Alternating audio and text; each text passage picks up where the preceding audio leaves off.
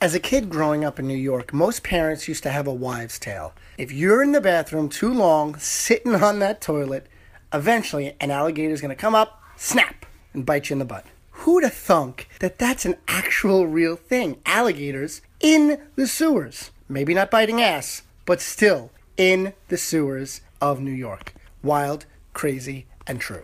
It doesn't. Have you heard the story of and written on the wall And in everyone blood. has the different stories of, oh, this happened to my brother, this They happened start to my telling you stories of the old country. There was this girl. It was back when we were little kids. to find out the truth regarding one of the most enduring tales in American a story behind the story. Because it's just a story. Hello and welcome to the Just a Story podcast. I'm Jake, And I'm Sam. and we're here to tell you a story. Each week we take a look at the stories that we tell over and over again. What our fears and fables, myths and misdeeds say about us as humans. Want to welcome all of you back. Oh, it's you again. You are my favorite people. And I don't know if you know this, but meeting you here each week is kind of the best part of my week. And I look forward to it because you know what? You're not sassy. You don't talk back like my kids. And you appreciate the things and the wisdom that I have for you, even if it's kind of wonky, quirky, and twisted. Wonderful. We do want to thank everybody that's gone on to iTunes, left ratings and reviews. We do encourage you all to go onto our social media outlets at Just a Story Pod and check out some different things about the shows and episodes that we've done. And it's also a great way to reach out to us. You can also find out more about the show on our website, justastorypod.com. And from there, you can contact us. You can leave comments. You can nice ones, nice ones.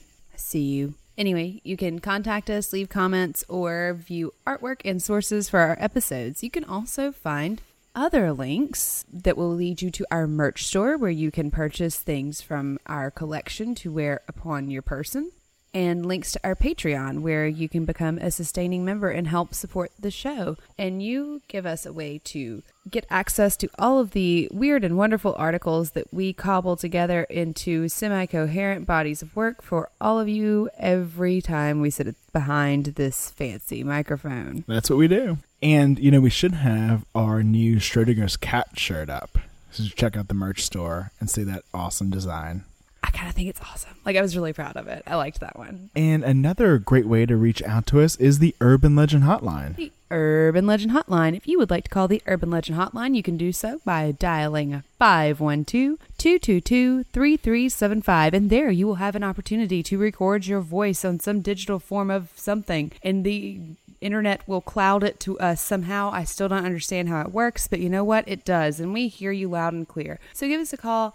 Tell us all about your favorite urban legend, the scary stories that freaked you out when you went to camp, or that mean, mean babysitter you had that wouldn't stop telling you that there was something lurking in your closet that, come to think of it, could have been her boyfriend.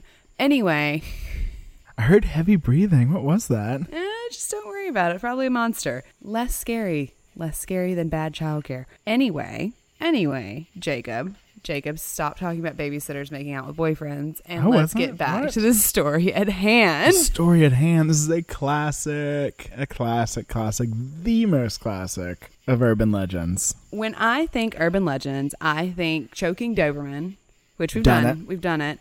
And I think vanishing hitchhiker Done it. and oh, the killer in the back seat, which we will we'll One get day. there. And alligators in the sewers. Alligators in the sewers. A classic, classic urban legend. If you are a large urban area, you need sewers. It's what you need. And if you are a large urban area, you need legends. It's what you have. And sewers and legends and alligators, oh my, this had to happen.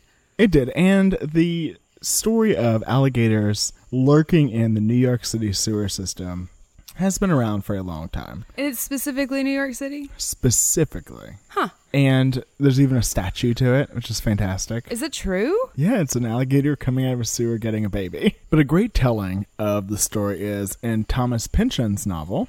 In his novel V, he wrote, Did he remember the baby alligators? Last year, maybe the year before, kids all over New York City bought these little alligators for pets. Macy's was selling them for 50 cents. Every child, it seemed, had to have one. But soon, The children grew bored with them. Some set them loose in the streets, but most flushed them down the toilets. And these had grown and reproduced, had fed off rats, so that now they moved big, blind, albino, all over the sewer system. Down there, God knew how many there were. Some had turned cannibal because in their neighborhood, the rats had all been eaten or had fled in terror. Oh, well, that's just not true. There are always going to be rats in New York. That's true. But it is so prevalent. The Department of Environmental Protection, that you know runs the sewers, has an alligator as their mascot. Mm. Not a real one. Cute. And it was wonderfully done in the film Alligator in the 80s. No, nothing was wonderfully done in the 80s in films named Alligator, I can promise you. Oh, and there's a sequel, don't worry. Oh, I'm sure there are four. A young marine biologist named Tina Looks Good is working on her PhD. She travels down to the New York City sewers, losing buttons along the way. Join us for this nonstop thrill ride. For the next sci fi movie, don't worry. Oddly enough, I went to high school with the guy that scores all of those movies. But so these alligators kind of showing up where they're not supposed to be, we're used to that. Yeah, We're from Louisiana. Louisiana yard dogs. Whenever it flooded uh, last year, I had my Facebook feed full of videos and pictures of alligators in people's neighborhoods. And of course, it happens in Florida as well. No, it doesn't. They're not really gator people. Oh, they have many Florida man stories, I promise you. We should do an episode on Florida, man. Now, there are some stories of alligators showing up where they're not supposed to be in New York in modern times. Not in the sewers, though. They're usually just escaped from a zoo or something like that. How uh, often has that happened? A few times in the last 20 years. Good. Good. But one interesting element of the story that is sometimes there is the albino element. I've seen a white alligator. It's a l- lucerone. What does that mean? it's not a true albino. It What- has some pigment. The one we've seen? Yeah, the one in New Orleans Because it doesn't have white eyes. It has blue eyes. Right. So at the New Orleans Aquarium, there is a white alligator, and you must see the white alligator if you go to the aquarium. Like they make you. I'm not recommending it. They actually make you. They you to do it. Look at it. You see it there. well, it was picked up by fishermen in the swamps of Louisiana. They found the nest and got all of the little baby white alligators. The whole bunch of them. a whole bunch of them. Yeah. The whole litter. Is it a litter? I don't know. It is now. Do I look like a herpetologist? It's an alligator. You're an alligator. What do you call an alligator wearing a vest? What? An investigator. Oh, you're good. I'm not. That's a terrible joke. I told it to my six year old yesterday. Now, interestingly, there was another urban legend that was circulating in the 60s in New York that had to do with albino, white, out of place things in the sewers. And that was of the famous New York white marijuana Why was it white, Jacob? because it was in the dark, so it lost all of its pigment. Then how did it grow, Jacob? Hey, do I look like a botanist here? How about more importantly, why is there a ton of marijuana growing in the sewers? Same reason the alligators. So every time you have a bust, people go and flush their marijuana. Okay, this is even stupider than I originally thought. Um, I would Down the assume toilet. that someone was just farming illegally. Like they had just gone and gone down to the underground and were like, no one will find it here. Well, so some folklorists think that some of the earliest reports of alligators in the sewers come from marijuana farmers who were smuggling their crops through the tunnels under the city. And they did not want people to know that they were down there, so they're like, stay out of there. There's gators in them sewers. Yeah. Sure. So it's possible that these two kind of urban legends melded somehow, and you get the New York white marijuana and you get the New York white alligators. White marijuana couldn't exist. Well, there's no reason for the alligators to turn white in just a few years. You don't lose pigment through your lifetime. Well, they tan, Jacob. They tan. If they could just get some sun, they would be back to their loggy looking selves before long. no. They're just very pale in winter. No, it's someone that's been smoking too much New York white. and they're watching the Discovery Channel and they see, like, deep in the caves, these fish have lived for millennia where they have no pigment left in their bodies. Man, I bet the alligators that live in the sewers, I bet they don't have any pigment left either. You know what I'm saying? Exactly. It's crazy. Like some white alligators, y'all. We can imagine just some white alligators will come up and bite you on a brownie. So there are reports from many cities of this, but it is definitely a New York urban legend. And in the 80s, the New York Times released an article kind of debunking the myth. Thanks, guys. yeah. We were worried about it. But then when they did that, the director of the New York Sea Grant Institute wrote in and said, Oh no, no less a source than all the news that's fit to print reported a veritable rash of saurian sightings in the city sewers through the 1930s. Gotcha journalism. Kind So, of the wrong opposite way. Yeah. So this definitely got people start digging through the New York Times archives. And boy, did they find some things. In September 4th of 1927, a good-sized Florida alligator was found in a storm-swollen stream in Middletown, New York. It was later discovered that the alligator had escaped several months ago from a pen on the premise of Dr. F.E. Fowler. So Dr. Fowler just had a pet Yeah. Or he was like raising some alligators. to eat. Yeah. Because you can eat alligator. Yeah, it's tasty. It's like on the menu here. Like that's not a joke. That's not just a, like we're so country we eat alligator. Yeah, we're in Louisiana now, by the way. Yeah, we've relocated. Can't you tell? Did the cricket sound different? So on June 3rd of nineteen thirty two, there's a report out that police are organizing an alligator hunt in Westchester County after two boys bring in a three-foot dead alligator and claim they caught it in the Bronx River. I have a feeling that they just like Tom Sawyer, the New York City Police Department. Two small boys had appeared at headquarters last night to show the chief a dead alligator, about 36 inches long, which they said they had captured along the shores of the lake. The boys told the chief that the Bronx River, of which the lake is a part, had been swarming with at least two or three other alligators. That's not swarming. to little to young boys it is.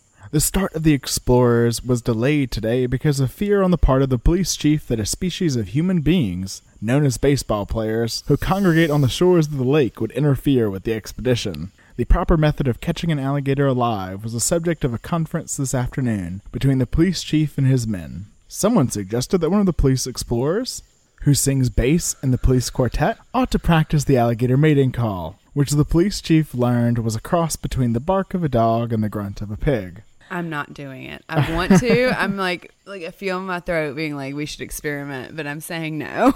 A hurried visitor to police headquarters told the police chief that a piece of liver would make an alligator literally walk across the water to shore, and that it could be captured alive easily with this type of net generally used by butterfly catchers. These men need to come spend an afternoon in the basin. The police chief put in a requisition for enough liver to feed a good sized alligator. How much is that? I don't know. Like, does it I when he think that's wrote on the order the slip? Yeah. The butcher's like, I don't know, how about one? one liver. And one of his men promised to lend the explorers a fishing net for the expedition. I think they need those things that old timey dog catchers use.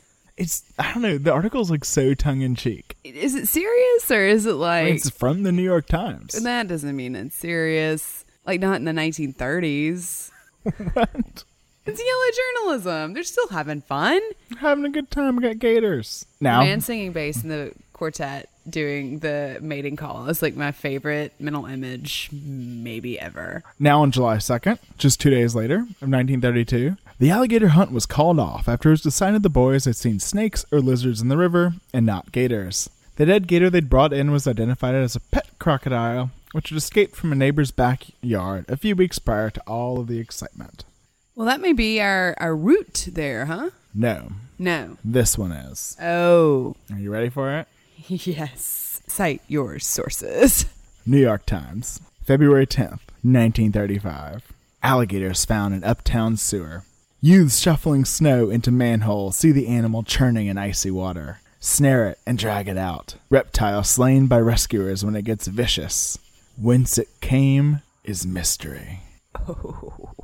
The youthful residents of near the murky Harlem River were having a rather grand time at dusk yesterday, shoveling the last of the recent snow into a gaping manhole. Suddenly, there were signs of clogging ten feet below, where the manhole drop merged with the dark conduit leading to the river. One of the boys yelled, Hey, you guys, wait a minute, and got down on his knees to see what was the trouble. What he saw in the thickening dusk almost caused him to topple into the icy caverns. For the jagged surface of the ice blockade below was moving, and something black was breaking through. Salvatore's eyes widened when he managed to leap to his feet and call his friends. Honest, it's an alligator, he exclaimed. Honest, mister, it's an alligator. I swear, it's 50 feet long. He sounds like a newsie. I think they were. Extra, extra, read all about it. The animal apparently was thrashing about in the ice, trying to get clear. When the first wave of awe had passed, the boys decided to help it out. I'm sure they did. We can charge people a nickel to whistle it. We want some clotheslines, demanded the delegation, and got it. Did they say that or did they just go take clotheslines? So one of the boys, an expert in Western movies, I seen them all. I watched them like 50 times. fashioned a slip knot, and with the others watching breathlessly, he dangled the noose into the sewer, and after several tantalizing near catches, looped it about the gator's neck. Then he pulled hard. There was a grating of rough, leathery skin against the jumbled ice. Slowly, with its curving tail twisting weakly, the animal was dragged from the snow ten feet through the dank cavern into the street, where it lay, non-committal. It was not in Florida. That was clear. Excuse me, it seems that I've made a wrong turn and, uh, where am I exactly? Uh, yes, my name's Florida Man Gator. You boys are really good at making these nooses. but whenever one of the boys went to loosen the rope, the creature opened its jaws and snapped. Shocking. This is the least surprising thing I've heard so far. so guess what happened? It clubbed it in the head with a baseball bat. Curiosity and sympathy turned to enmity. L- Let him have it. the cry went up. Let him have it. Whack him good. Get him. Get him. And remember, they had the shovels. They were shoveling snow, so they beat him with the shovels. Oh my god, hit it again. Make sure it's dead. Make sure it's dead. Oh my god, I need an inhaler. This is very stand by me, but not. So after they killed the alligator, they went to weigh it and found it weighed 125 pounds and said that it measured seven and a half feet to eight That's feet a long. big alligator. But it would weigh more than 125 pounds if it was that long. Eh, you know how fish stories are. It was this big, I tell you. It's kind of a fish story. They fished for it. They caught it. They fished for it. They lassoed it. Well, they're rootin' tootin' New Yorkers, you know? Now everyone was, you know, just kind of trying to figure out where it came from, and they never ever found out. But the article says, finally, the theory simmered down to that of a passing boat. Plainly, a steamer from the mysterious Everglades, or thereabouts, had been passing 123rd Street, and the alligator had fallen overboard. Why is that the most likely scenario? Because the New York Times said it. Mean, like, not an overturned circus train. This is not like a hippo situation. This is not. or again, just escaped from someone's yard. I don't know. It is weird. It seems like it wouldn't have made it very long in the cold weather. Well, that's they kind of say that, you know, it was in the cold weather. That's why they were able to kind of wrestle it. No, they're rootin' tootin' cowboy New Yorkers, dude. They'd seen all the westerns. That too. honest, Mister, honest. Now, there was one other article from around the same time, June 7th of 1937, where passengers waiting on the eastbound platform of the Brooklyn Museum station for the subway just before midnight were startled by the sudden appearance of a two-foot alligator emerging from a refuse can. But they figured out that passengers on the station told the police that shortly before the alligator appeared, a man put a large bundle in the refuse can So a man threw an alligator away. underground. Why did the man throw the alligator away? this this Mysteries. This is the mystery here for me. Where are they coming from? Macy's. But why would a man be like, you know, I don't know what to do with him. I'm going to parcel him up. I'm gonna wrap him up with paper. I'm gonna wrap him up with glue. then go take him down to the and throw him away. Like, why wouldn't you just like take him to Central Park and let him go, or like put him in a sewer grate? Why would you? Why wouldn't you just like put him in a box and write "Mysterious Everglades" on it and just put some stamps and put in the mail? They mailed children. I'm not thinking that this would be a huge problem. so, beside that being the main kind of news story, shows that there is some sort of real life events that may be connected to an alligators in the sewers idea.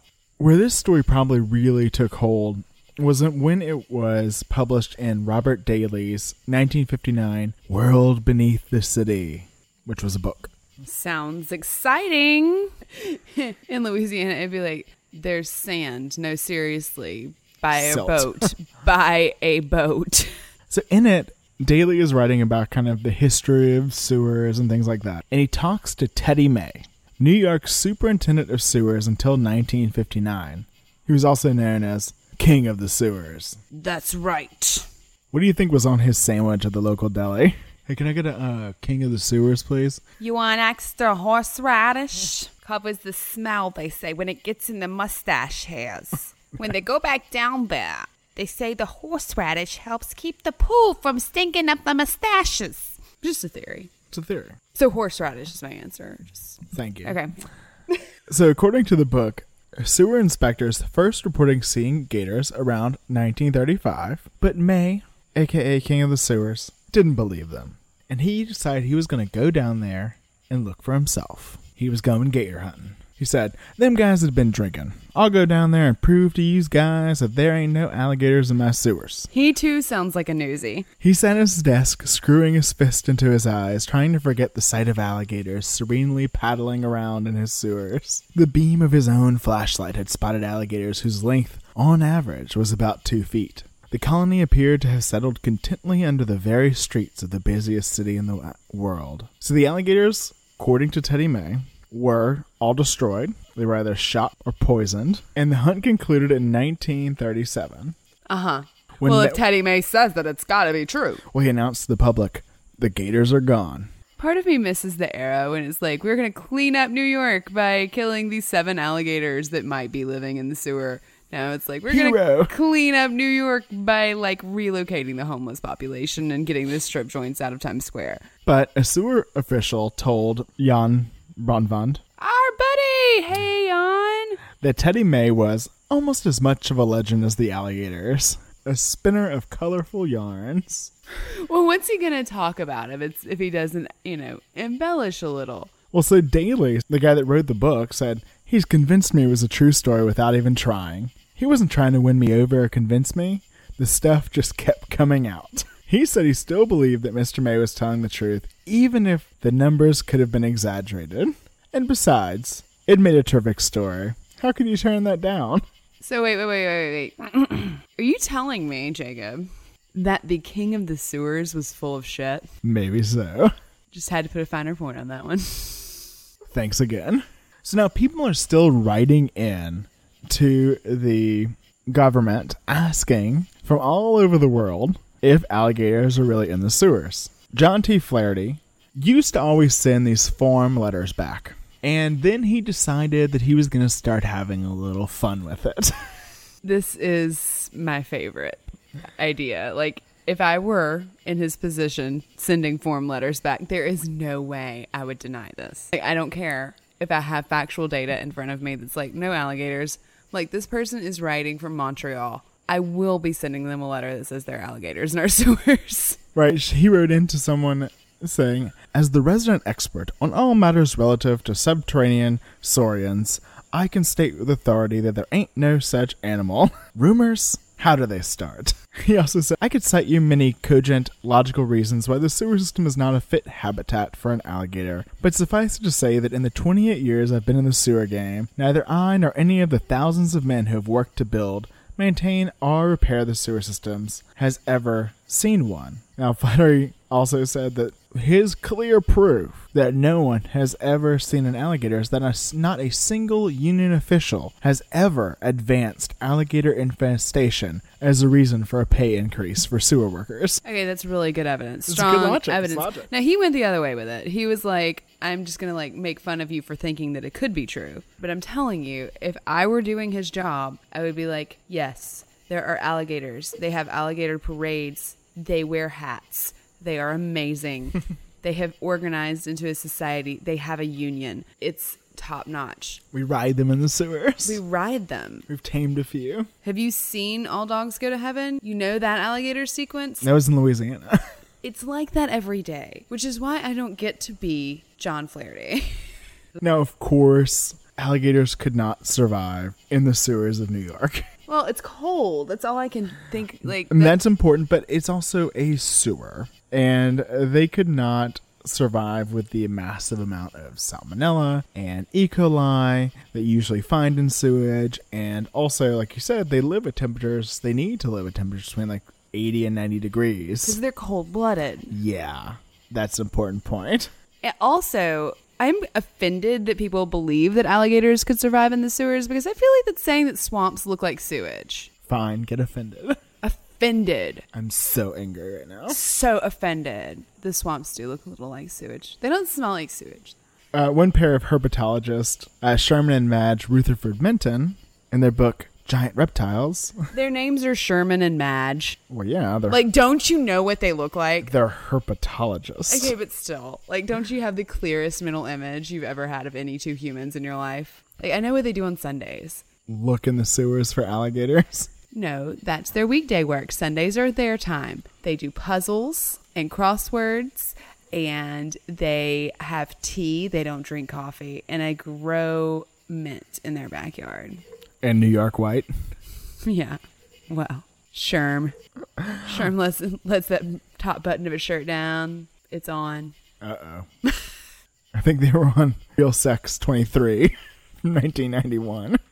Oh no! Imagine Sherm. Stop it. Put your clothes on. Okay, this has gone into a strange place. So back to the book. It said one of the sillier folk tales of the late 1960s was that the New York sewers were becoming infested with alligators. We would assure New Yorkers that alligators are not among their urban problems. Now, Jan van Bron, Bron- bon, bon, bon. so Just Jan, make that sound. Bon, bon, bon, bon. So Jan Brunvand and another folklorist Coleman had this like back and forth trying to figure out where this came from. This was one of their I urban legends Jan's they wanted to dig in. Yeah. They're the best. And so, in the course of their work, they discover that there may be an even earlier example of this urban legend of alligators in the sewers of New York. Now, someone wrote in saying that filed away with their bound volume of the New York Evening Post was a single issue of a previously unknown newspaper. The title, The Planet, published in Union Village, New York, July 18th, 1831. Wow. That yeah. And it was volume one,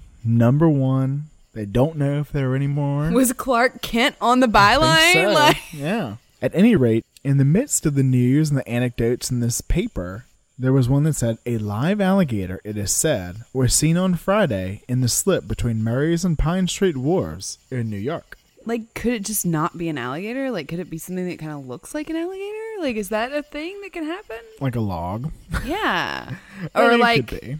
But I mean, look, we've got stories. We've got we've got tales from the 30s okay. where people fine. were finding alligators, but I mean, obviously, this is an urban legend. There's no massive amount of albino alligators smoking pot and eating poop down under New York City.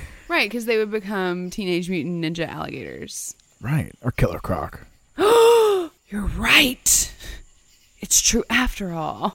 But as folklorists point out, this is not necessarily an original legend, Meaning, meaning that it could just be a local variant that has become the most popular one. Mm. But there are many, many stories of creatures living below the cities in the sewers. when I think of sewers, I think of rats, not alligators. Like the rats that infested our house.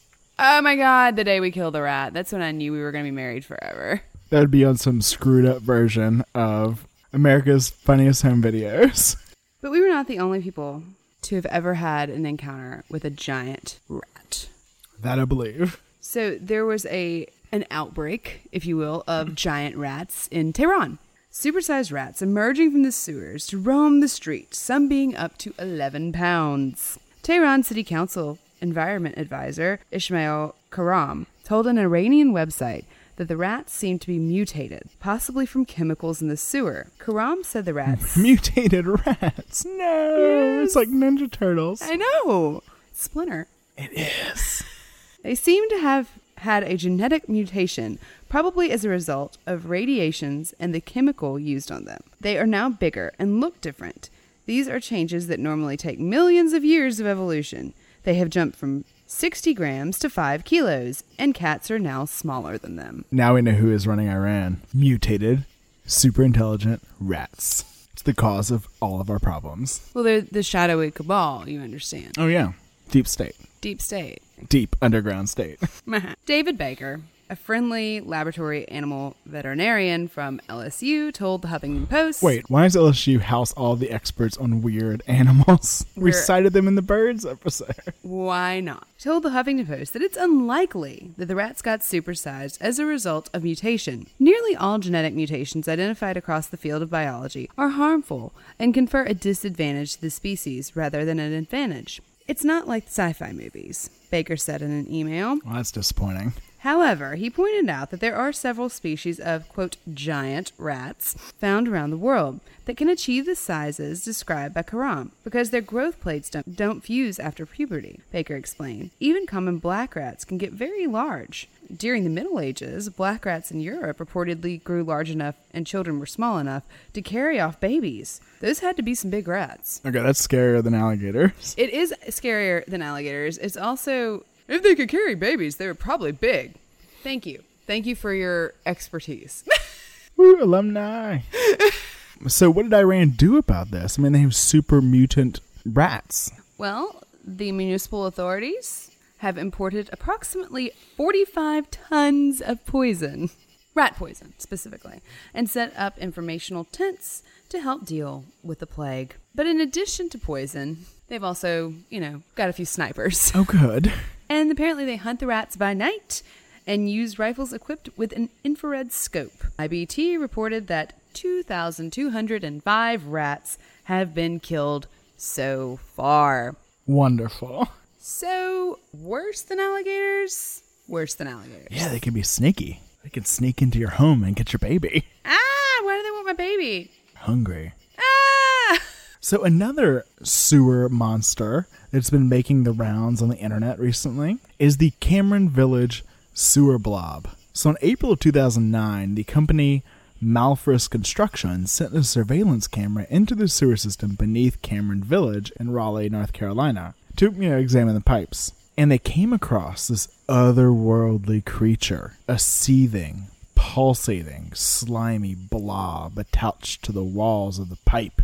And there's video footage, and you can see it online. No! Yuck! And it's real. Yuck! The video footage was confirmed as authentic. It's a blob of what? What is it? It's just like pulsating. It's an alien. Uh-uh. No. No. It's the thing or the blo- it's the blob. It's the blob in North Carolina. Apparently. Huh. So, you know, some biologists did weigh in on what this might be. At first, I thought it might be like a fat blob. Oh. You know how they get those big, like, fat bergs? No. No, I don't know that. Like these giant blobs of fat will, like, gather together and block sewage pipelines. Ah! But a North Carolina State University biologist, Thomas Kwak, felt that they might be thousands of tiny organisms called bryozoans, or moss animalcules. And these are like invertebrates. And they bunch together in colonies and feed with these tiny tentacles. But how big was the blob? I don't know, it's like fits in a pipe. What kind of pipe? I don't know. So, Dr. Timothy Wood, an expert on these bryozoa, thinks that they may be something different, saying they are clumps of annelid worms, Uh-uh. like tubifex worms, like tube worms. And normally these occur in soil and sediment, especially at the bottom and edges of polluted streams. In the photo, they have apparently entered a pipeline somehow, and in the absence of soil, they are coiling around each other. The contraction you see are the results of a single worm contracting and then stimulating all the others to do the same almost simultaneously. So it looks like a single big muscle contracting. Somebody bought a tapeworm and flushed it. Gross. That would not work. What do you mean it wouldn't work? Like, it wouldn't make you lose weight, or it wouldn't make you like it wouldn't make a blob. It would make a blob. So these are not like tapeworms. No, they're like invertebrate worms, like tube worms. Two- I don't know what that means. Well, you need to let's go sit on the couch, get some New York White, and I'll show you. It sounds gross. It is. I'll Okay, post the I don't video. know. Okay, so in further considering animals that could potentially live in a sewer, it may seem an unlikely choice, but my next nomination for more likely than alligators is pigs. Pigs, Pigs eat poop. not solely. I bet they wouldn't die. Where are there pigs in the sewers? Hempstead. Huh? The black swine in the sewers of Hempstead. Oh my gosh, this is frightening. So, in the Daily Telegraph from October 10th of 1859, Victorians. Yes. damn it. Yes. This London has an amalgam of worlds within worlds, and the occurrences of every day convince us that there is not one of these worlds, but has its special mysteries and genetic crimes. Exaggeration and ridicule often attached to the vastness of London and the ignorance of its penetralia common to us who dwell therein. It has been said that the beast of, chase still roam in the verdant fastnesses of Grosvenor Square, and there an undiscovered patches of primeval forest in Hyde Park and the Hempstead sewers shelter a monstrous breed of black swine. They have propagated and run wild in the slimy feculence, and whose ferocious snouts will one day uproot Highgate Archway and make Holloway intolerable with their grunting. That's frightening. Sewer pigs coming for us. They're going to up. Let me just say it again. Uproot the Highgate Archway. Oh yeah, definitely. I mean, they're plotting pigs. oh, this is not good. They're just as smart as humans, right? Right. So there was a rumor circulating in London in the mid 19th century that the sewers of Hempstead were infested with pigs. And these pigs were all the descendants of a pregnant sow who was unfortunately lost deep in the tunnels and gave birth underground. The latter thrived on filth and garbage that were readily available in the sewers. Why would a pregnant sow roam into the sewers at Hempstead? Apparently, lots of people had black pigs. A yard pig. Why not? I mean, everyone's chickens now. North Kensington reportedly had pigs outnumbering people at three to one at this time. So runaway pig gets in the sewers. Runaway pig, piggy on the loose, piggy's day out, gets lost. Sounds like a children's book. Piggy's Day Out. Yeah, I should, I should write this. Henry Mayhew discusses the story of the Lon- in London labor and the London poor.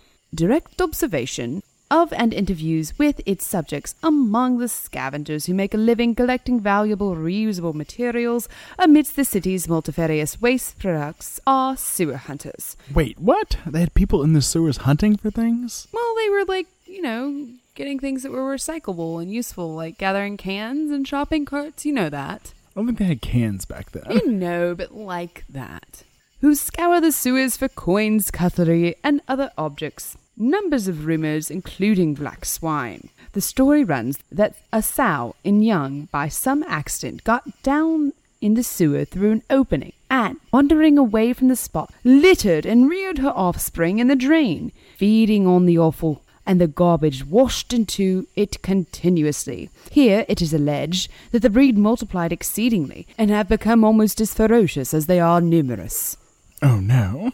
However, the author's general attitude toward this report is quite skeptical. He goes on to say, What seems strange about the matter is that the inhabitants of Hampstead have never been known to see any of these animals pass beneath the gratings, nor have they been disturbed by their gruntings. Can you imagine walking down the street and like hearing it from under you? I'm coming for you. Oink. We all float down here. Coming for that archway, bitch. What? and why why are they American pigs? They're much scarier. Now, it is also important to inform you that the sewer hunters themselves have never yet encountered any of the fabulous monsters of the Hampstead sewers. They're fabulous now? Fabulous is in confab, like No. like fantastic. No, fabulous. No, you're right. They are fabulous. So I guess it's like, I'm coming for your archway. Girl.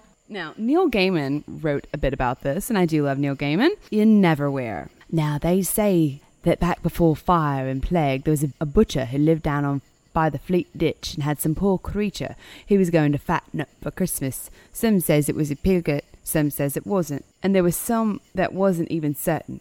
One night, the beast runned away and ran into the Fleet Ditch and vanished into the sewers and fed on sewage, and it grew and grew, and it got meaner and nastier, and they send out hunting parties after it from time to time, things like that. But they're too vicious to die, too old, too big, and too nasty. So there are other rumors, such as a race of fierce cats living in the sewers of Montreal. That I buy because there are rats in the sewer, and that would be a good place to live. You're gonna be a mean cat. But it is interesting that there are so many urban legends to do with our sewer system, our penetralia. Sounds like a medical condition when you say it. What's what the Daily Telegraph called it? the hidden places under our feet. I know, but when specifically when you say it, it sounds like a disease. I think Sorry. it's just because I'm used to you saying things that sound like diseases because they are. But the history of our sewers and sanitation is very interesting because obviously trying to get rid of this waste and awful and all these terrible things would lead to a safer, healthier environment. And we've been working on that for quite a while. We have, you know, the ancients, as we could call them, knew that there was definitely an advantage to getting our shit away from us. Well, I mean, it's unpleasant. We don't, you know, like I don't think there's. People say everybody likes smell their own shit, but I don't believe that's true. well, so even the Stone Age Orkney Islands, some of these stone huts had drains built under them, and some houses had cubicles over the drains, and they may have been like little toilets. Smart people. In ancient Egypt, they had limestone indoor outhouses, and they kind of pooped into sand. Like a litter box. Yeah, and just like cats, they had slaves to come and clean it out, The poor people didn't. Only the only the wealthy Egyptians had that service. of course. Uh, the Minoans had water flush toilets in 2600 BC. And in 2000 BC, the ancient Indo Aryan had a water purification system. And in the Indus Valley civilization of Pakistan and northwestern India, from 2600 to 1900 BCE, they had these extensive, sophisticated public works that included sewage draining systems, public wells, private and public baths. Now, the Chinese wrote about it in 200 BC, saying it's more important to prevent illness than to cure the illness when it has arisen. And they cited that having clean water was known to be important in disease prevention, so wells were covered and devices were used to filter water Cool. and they had a group of sanitary police that removed all animals and human corpses from the waterways and buried all the bodies found on land. Interesting. They were on top of shit. Ha. Ha. Now, the Romans really put some major public works into effect. So, in 300 BC to 400 AD, there was a system of aqueducts built in ancient Rome, and of course, you can still see some of these today. And they provided inhabitants with fresh running water, which was piped directly to homes of the wealthy and to public fountains and baths. So, this greatly improved domestic sanitation and disposal of waste. So, the greatest and first of the major sewer systems they built was the Cloaca Maxima. Cloaca. Yes, like what a bird has. Like what a bird poops and has eggs out of. And- like the, like the bird hole. Yeah, the bird hole. I'm not liking this. Why? Don't want to talk about bird holes with you. Well, no, the Latin origin of the word either means like waste or like to cleanse. Ah. So this was constructed in the 6th century BC, and the main function of the sewers was to drain the Forum, which is periodically flooded by the Tiber. And it was actually the main sanitation system for the city until the 19th century. Holy cow. Now, originally they had canals that were covered to create the first sewer system, and then they created the 11 aqueducts, which supplied water to Rome by the first century AD, where they finally channeled into the sewers after supplying the many public baths and fountains.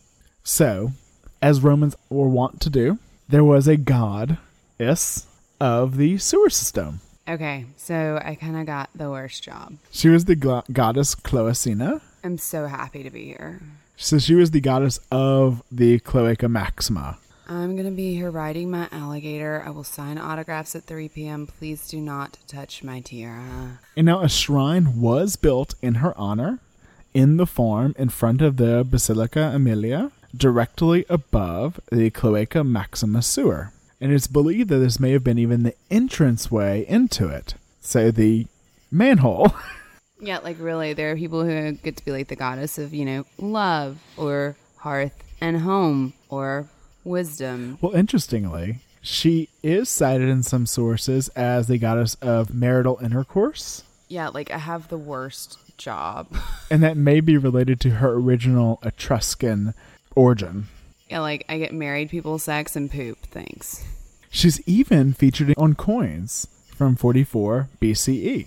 I didn't have anything else going on that day, and I was like, sure, I'll sit for some money portraits, whatever. Just God, But the ancient Romans believed that the sewers weren't just removing the waste from the city, they were also purging Rome of evil as well as preventing disease and flooding. Yeah. So like, I convinced people that poop is evil, and now I get to be on money. So, according to Dr. Mark Bradley, an associate professor of ancient history at Nottingham University, the bodies of criminals and, and deposed tyrants were often thrown into the sewers as a ceremonial act. Let's put this shit back where it belongs. I say. Exactly. Yeah. And as stories go, these include an Emperor Elagabalus and Saint Sebastian. Oh, I love his paintings though.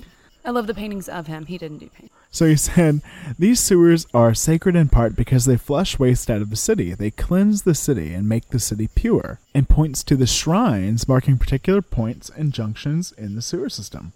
So the ancients definitely had an idea of hygiene and understood that good hygiene and getting rid of crap away from civilization led to a healthier society. Now, as Rome falls and the Dark Ages come across Europe, that does not exactly stick with us. So in medieval castles, there were rudimentary toilets called garderobes that were simply like kind of long chute outhouses that went out into the moat. Usually, Another reason not to cross the moat. no cross the moat. And wealthy people at this times wiped their behinds with rags because they could afford to replace them, while poor people used a plant called mullein or woolly mullein. I don't want to wipe my booty with woolly mullein. In 1596, John Harrington invented a flushing toilet. Thank you. Thank you. Thank you. Like, really, my favorite invention. so happy not to have to poop in the woods. That and toilet paper. Yes. Thank God it's not a Sears and Roebuck because I would have to tell Spanish Lake uh, sermons just like my dad does. And my dad was seriously scarred by having to use Sears and Roebuck catalogs. I've heard the story Yeah, so I know. times. I know. like a lot. But Not, not literally scarred. maybe. Not that we I don't know know. Maybe he was, and that's why he keeps telling the story. But flushing toilets were like a novelty item. They did not catch on until the late 19th century. But there was another popular waste removal system that was used in, in the 19th century, and it was called an earth closet. Okay. And it was a box of granulated clay over a pan, and you would pull a lever. Clay would cover the new contents in the pan. So another litter box. Another litter box contraption. I mean, they literally have litter boxes that do that. Yes. And these were around until the early 20th century in some rural areas. But into the 19th centuries, toilet pans were made of porcelain. And you know, being in the homes of wealthier people, they were usually very well decorated, like painted and like china. It's where like go and sit on the throne comes from. I guess so. They were embossed or painted with attractive colors, and seats were made of wood, and cisterns were often emptied by pulling a chain. Now, the first modern public lavatory with flush toilets opened in London in 1852. If you read about the history of toilets, you will come across the fun factoid that Thomas Crapper invented the toilet. okay, that's got to be an urban legend. It- crapper, Is kind of. kind of. Kind of. Because you already said Harrington invented it. Right. Now, curtis- this comes courtesy of Plumbing and Mechanical Magazine from June 1993. I also got my information from plumbing magazines. Their hits are going up, and they're like, What? What the hell, Bob? Three people this week? I think we've been hacked. It's Russia. So, according to a popular myth, Thomas Crapper was the inventor of the modern toilet. However, according to Dr. Andy Gibbons, a historian of the International Thomas Crapper Society, and No yeah, liar. no, it's true, and Ken Grabowski, a researcher and author who is writing a book on Crapper's life, there was in fact a man named Thomas Crapper Okay. and he was born around 1836, and he was a plumber in England from 1861 until 1904. The date of Crapper's death seems to be January 17th, 1910, because Thomas Crapper Day is celebrated on January 17th. However, Bullshit. this author believes that it was actually the 27th and has lobbied seemingly successful in 1993. I need to go check updates. I have not. Um, Poor research. to see if it's been moved, but he was lobbying to have it changed to the 27th. I don't know if that ever came to pass. If you celebrate Thomas Crapper Day, let me know. I'm going to now. Now, he did not invent the toilet. However, he did have many patents in his name for improvements. So maybe he invented like the modern toilet. Well, it was like the mechanism that allows you to flush the when the cistern is halfway full instead of having to wait for it to fill all the way back up. That kind of stuff. So, if whatever the case may be, he did have some affiliation with toilet inventing. Thomas Crapper did serve as the royal sanitary engineer for many members of England's royalty, but he was never knighted because a lot of people say that he was Sir Thomas Crapper, the inventor of the toilet. No, alas, never knighted by the Queen. No, the thought is that the term crapper became so completely and totally associated with toilets during World War One, when the doughboys were in England and they would go to the toilet and saw Crapper's name on it, like you see Scott on the toilet paper roll dispenser or whatever, and begin calling it the crapper. Yeah, like we call Kleenex. Yeah. And so the silly Americans didn't know who Thomas Crapper was because they're so they're such dumb yanks and now it's all been collapsed. And that is the story of Thomas Crapper. Now I knew about Harrington because the kids were watching Peabody and Sherman, and he helps rescue something. Ah, it's a ridiculous show. It's great. I love the way our three year old says, Peabody and Sherman. But as you would see in any older movie or anything, you think like Oliver Twist, you know, the cities at the time were disgusting. They didn't have really any proper sewers yet, like in London and New York City in the 1800s. And people would just kind of throw their bedpans out the window. Or, chamber pots. Yes. So, you know, they would have large cesspools where they could go throw their waste, and people would just throw everything there, and they just Also- leave dead animals out on the streets. Horses, horse drawn Yeah. carriages, horses pooping in the streets all the time. Every you ever been to a parade? Then you've seen a horse poop as it walks by. They just keep going. And this imagine instead of all of the cars on the roads, there were pooping horses. That's a lot of poop. So there were these large cesspools. There was very little sanitation going on in the city, especially not in the not wealthy areas. And with all of this poor sanitation comes Disease. disease. Yep. Disease, because at this time they knew that all of these diseases were caused by miasma. I imagine that cord sanitation is like the guy who is going to be at the party no matter what. Like when you have this many people together, he's going to show up. If there's a party, he's there. And his friend that he drags along with him that everyone cannot stand is disease. And they're just like a package deal. Oh yeah, they are a package deal. And they're like, oh my God, look, poor sanitation's here. Everyone knew that was going to happen. Oh no. And he brought his friend. That guy is such a buzzkill. Disease is here too. That's the weirdest analogy I've ever heard in my life. It's what I'm here for. But you know, at the time, they thought disease was caused by all sorts of things. There was no unified theory. There was no accepted germ theory yet in the mid 1800s. Then I would like to rectify my analogy to better reflect that reality. They're actually a couple of lovers, and no one's caught on to it yet. And they're like, oh my god, look, it's poor sanitation. Oh my god, disease is here too. Weird. I think he comes because of my asthma.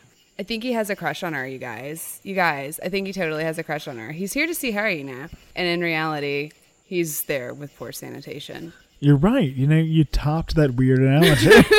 so between 1831 and 1854, tens of thousands of people in England died of cholera. So physicians at the time thought cholera was passed, like I said, through like miasma, through breathing bad air. How does one get bad air? You breathe it. Well, no, like how does the air become bad? Other people breathing it, poor people breathing it. Probably so. Okay.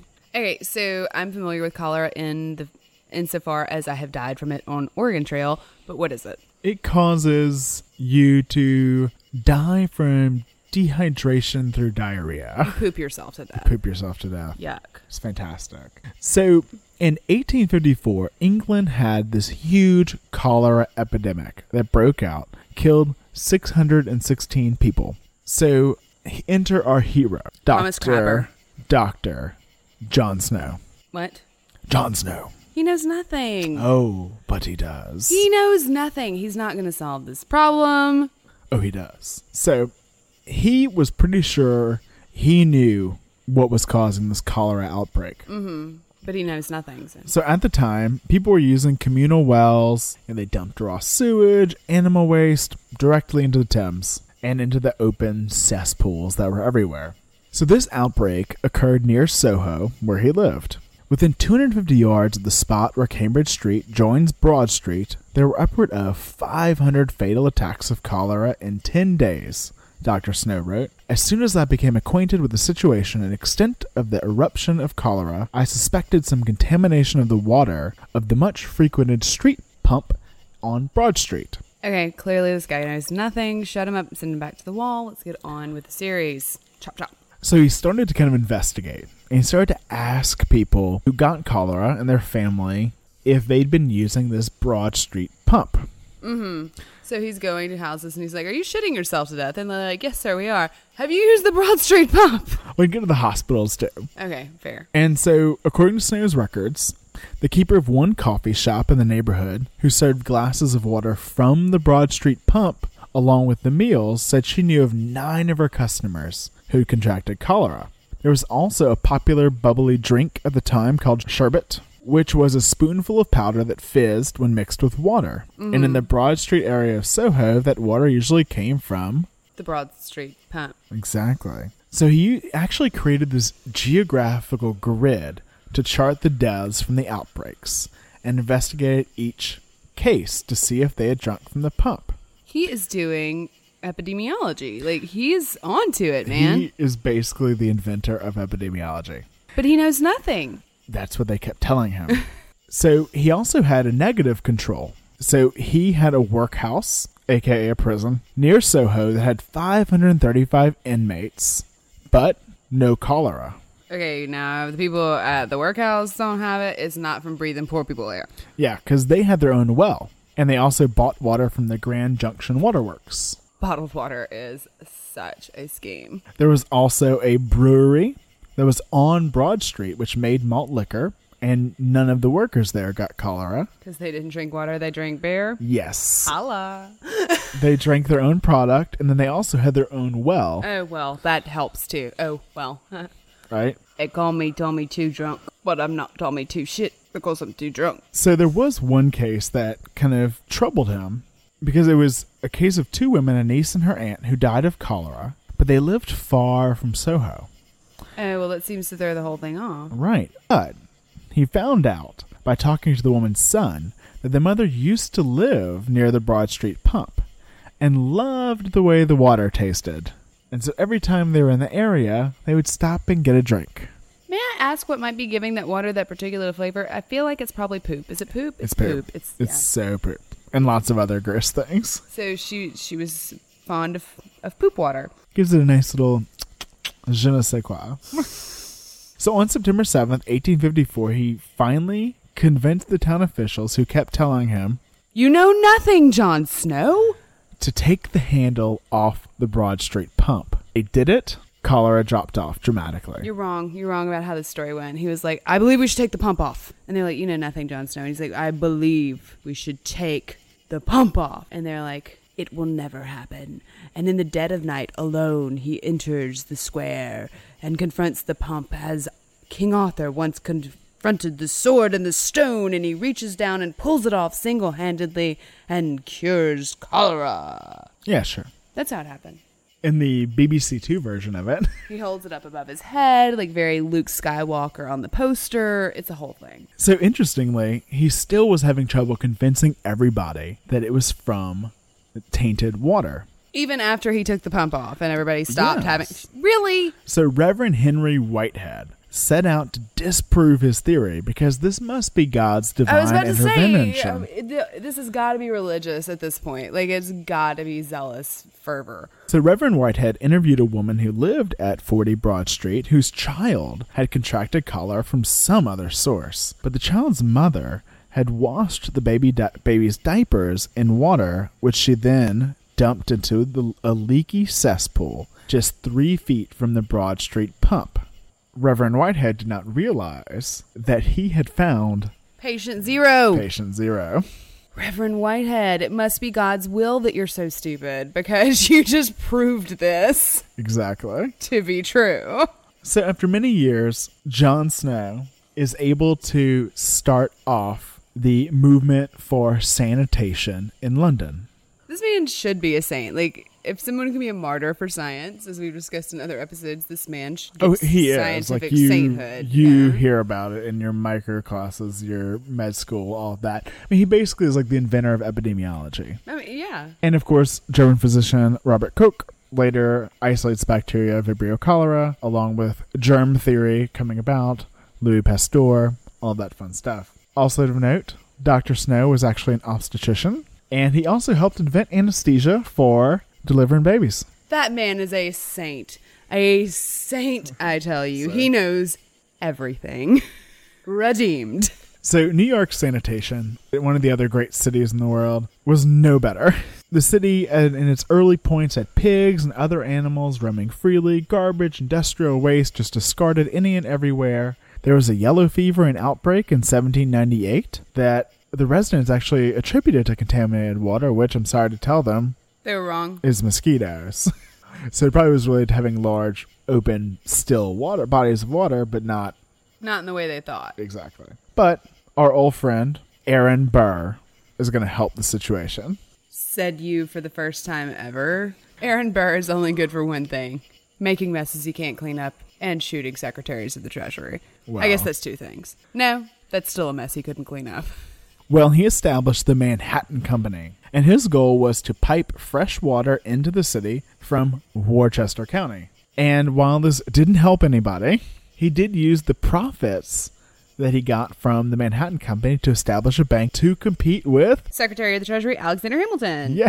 For 10 points. So in 1832, it was said that one could smell the city from six miles away. I believe it. And that new year, New York had its own cholera outbreak. And that cholera outbreak, along with the inadequate water to fight the Great Fire of 1835, the city finally decided to do something. Always swift to action, that city. Uh, they established the Croton Aqueduct in 1842, along with a fountain at City Hall that shot water 50 feet into the air. That's what they did. Yeah, well, but it supplied clean public water up until the 1940s. How would you get water? You'd walk up with a jug and yeah. fill it. All right. I guess I never think of fountains being like of actual municipal use. Yeah, I mean, but New York had become one of the dirtiest cities in the world by the late 19th century, with death rates that were comparable to those of medieval London. So, as we go from miasma to germ theory and we start figuring all this out, in 1881 they actually established a street cleaning department. That is a great story that we'll tell another day. Yes, yes. I mean, they have the white suits, they have a Civil War colonel. He, like, creates this army of sanitation workers. And they literally clean the streets and help sanitation greatly. In 1903, street cleaners were paraded through the streets of New York, and sanitation workers were cheered because of what a great impact they made on the city. So, do you want to know a story? Sure. So, when I was a senior in high school, a certain group of us were selected to participate in the mayor's youth council. And there was a day where you were assigned a department and you went out with a city official and learned about your local government. Hooray, Leslie Knope. Yes, it was a very Leslie Knope moment of mine. And I was super excited about it because I'm that kid. And my friends went with me and we got to miss a day of school. And one of my friends got to go to the TV station. And one of my friends went to the mayor's office. And one of my friends like sat in with the judge. See, I would have done that. I would have like been so excited because I got to miss a day of school. I went to an anti-abortion parade because I got out of school Jacob! for a day. I had the you went to Catholic school. well, I had the highest grades in religion because it was a history class, and so I got to go, and I was like, sure. Oh, I feel like I should have known this before I married you. Anyway, So what did you get to do? I got to drive the street sweeper, So jealous. which I called the cat scraper. They so put me there on purpose. Like, I know they did. And the guys were really nice, and they did let me drive it. But my friends were like coming back and like, I got to be on TV. I got to, da, da, da. I got to like convict a criminal. I get to, and I was like, I didn't drive the street sweeper.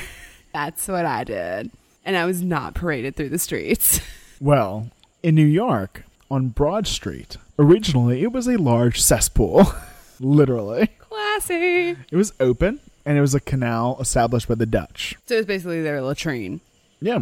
The British put a stone roof over the canal, and then you start getting these private sewers that were established to drain to the river. And then you had the aqueducts with water coming in. Then in 1850s, you they finally start to build the infamous New York sewers. Hmm. And they continued to build and continued to build. And today we have 7,000 miles of sewers under New York City. Holy hell. And there's very little pumping. It's mostly done through gravity because they had the guys that designed the aqueducts design the sewers. Well, that's one less thing to break, right? And most of the original pipes are still in use today. I feel like you're king of the sewers. King of Shit Mountain. So, we've been talking about sanitation and sewers and creatures living under the sewers. And there's no clear and definitive answer. Of course, there never is in folklore. As to why we tell these stories, these stories of creatures living in the sewers. Some people say it's related to this bestial aspect of nature that we've like suppressed or expelled so we can achieve our urban civilization, but it never can go away and it's waiting, waiting to come back. Man the Hunter. It's very Man the Hunter, that one. And of course, some folklorists say that this marginalized world insistently resurfaces, for example, as carnival images and Freudian neuroses. I feel like we've covered that recently. But you and I have a different theory that this could be related to the impolite, mm-hmm. the periphery, something that impolite to talk about, but for some reason we always are, Let's talk about poop. also known as Scat. or scatology. Scatological imagery. Very important. In a surprising amount of literature. so, yes, our theory revolves more around the actual use of the sewers. Our theory is more about uh, the place where we put our waste, the things that we don't want to talk about, the things that are gross and disgusting, and we flush them away and put them out of our mind.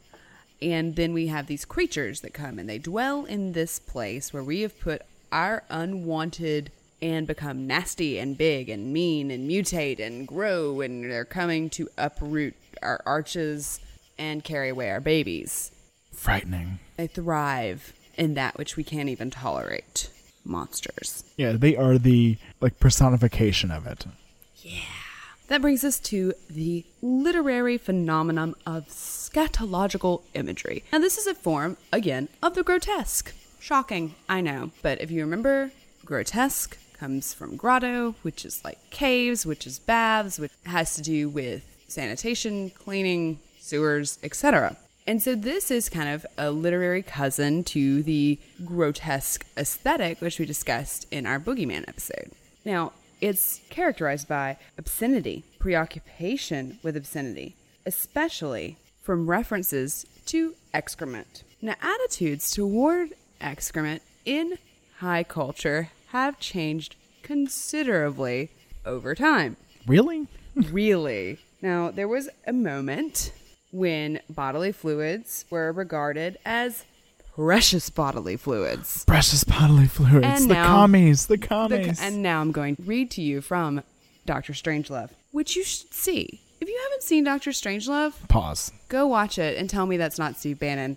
But anyway, so in Doctor Strangelove, the Stanley Kubrick film, the base commander, Jack D. Ripper, has a minor to, no, a full fledged obsession with his precious bodily fluids and some of his choice monologues. I can no longer sit back and allow the communist infiltration, communist indoctrination, communist subversion, and the international communist conspiracy to sap and impurify all of our precious bodily fluids.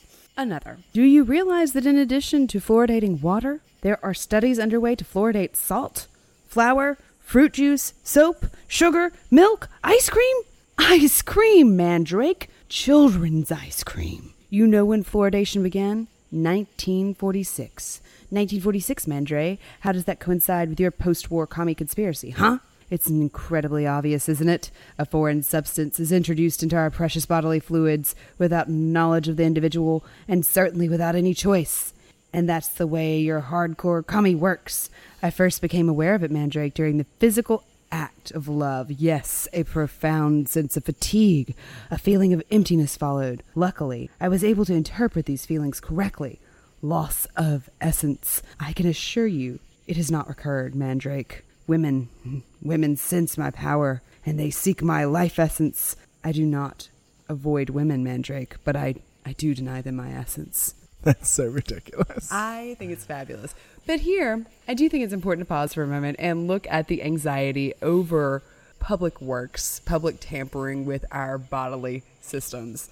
oh, I think that's another episode. No, but it, it I I would say that like clean water, filtered water, it's like you have to have a certain amount of trust. You're allowing the public sphere into your private sphere. It's a tenuous trust. But anyway, precious bodily fluids. I couldn't say the phrase and not do the monologue. So you're welcome for that. so, what were people doing with these precious bodily fluids that made it so positive? Well, in 1693, there was a book written called Dreckapotheke, which was German, and it translates to the filth pharmacy. I think there's a porn site with that name. Oh, probably. Ew. Now, they claim to cure all diseases from head to feet using human and animal excrement and secretions.